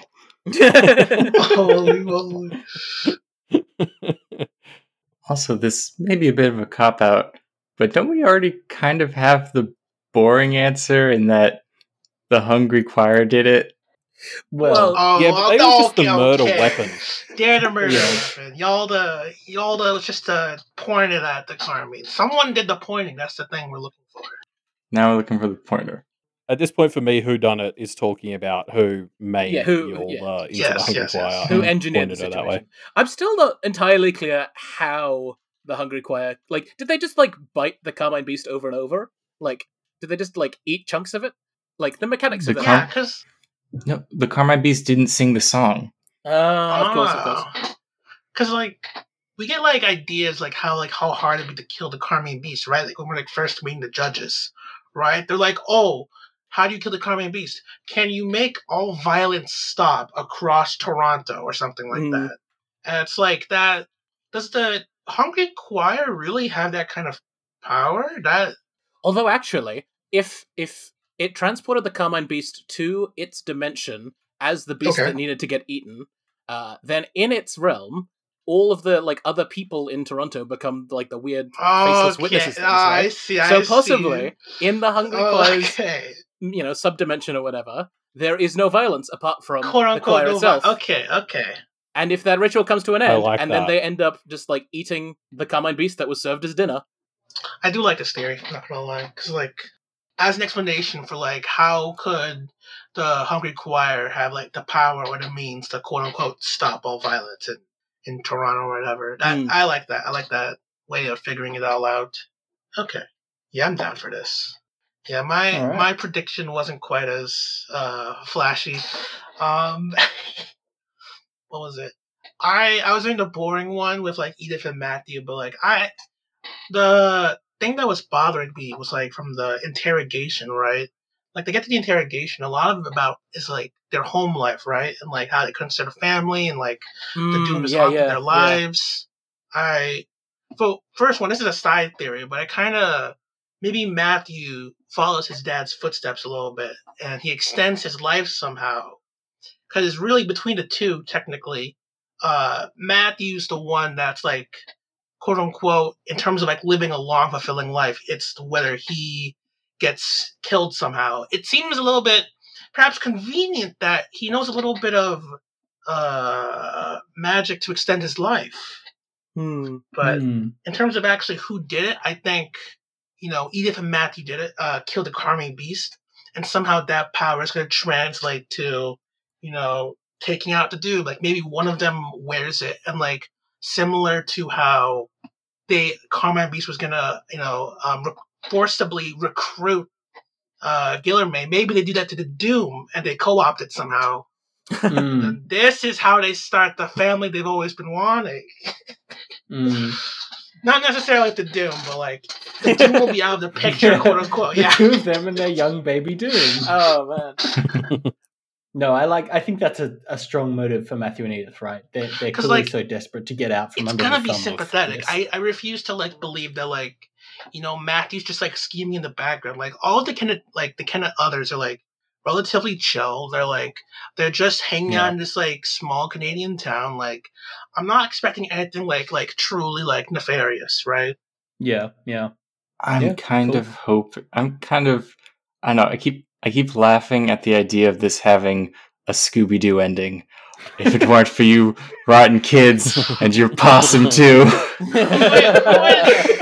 Uh, Who's the most likely to to be the Scooby Doo villain though? Unfortunately, Charles. Unfortunately, Charles. No, it is. He just looks like a Scooby Yeah. Doo villain, doesn't just sort of he? shaggy janitor type. Shaggy, homeless. Yeah. Yeah. he's he's such an obvious red herring, but Yeah, he manages to like still be relevant in terms of like an investigation. yeah. It's fun because you know he's a red herring, but you also can't help but think that Yeah. it still might be him. My Um, but yeah, because he's so obvious, so he couldn't be the suspect. Exactly. But is that what Wildbow wants? Oh no, you get How many layers? Yeah, how many layers deep does this Yeah. karma go? It, Well, it's like playing with fairy, right? Yeah. Like you just Oh, I gonna know. you can't try it. You, you can't try to get on there. No one Too much stealing double think. Uh, my last sort of specific predictions. Uh, I think Toadswallow's one of the more interesting. I mean, they're all fascinating, but of the Kennet others, the one who's uh, sort of playing things close to the chest, not just in a uh, I'm being cagey around these you know new practitioners in town because he's he's familiar with you know young practitioners, right? He knows their games, he knows what they're capable of. Instead, he feels like he's keeping secrets like for the long term, right? Like whatever happens in Kennet, he Right. wants to he wants to be ready. My my read on Toadswallow, and it, it partly ties back to the Awakening ritual as well, um, because uh, you know I, I'm still like every arc or so bringing back up that you know list of who entered by what and left by what, and seeing if I can you know tease that apart. And I think you know Right. that's a, a trap to some degree because you know my brain is just going to go around in circles. Um, but I think Right. my current sort of uh, general theory is that what they entered by uh, is you know associated with who they are or what they are currently, and what they left by is their like future trajectory, is in where they want to go or where they're going. Ah, okay, so- Uh, you get the example of uh, uh, John, who enters by the blade and leaves by the blade, which makes sense. Uh, most of the goblins who enter by the blade, violence uh, makes sense for them, and leave by uh, the skull, because you know death is what awaits goblins in the end.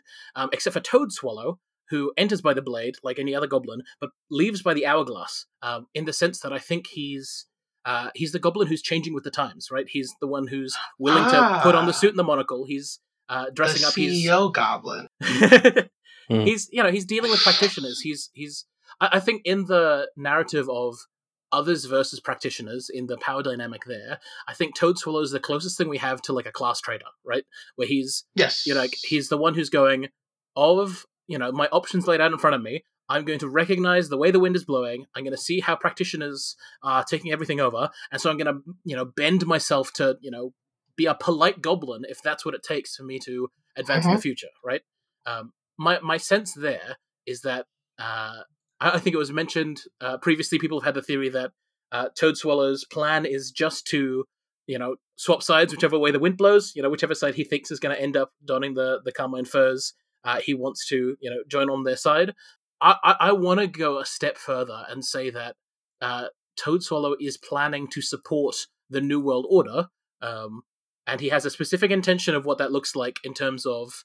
Uh, either there being no Carmine Beast or there being a practitioner who fills the role of what the Carmine Beast was meant to be, uh, but that Toadswallow is setting up and planning to be the new breed of goblin, the new breed of other, the one who sort of grovels before the practitioners because that's what he needs to do to survive.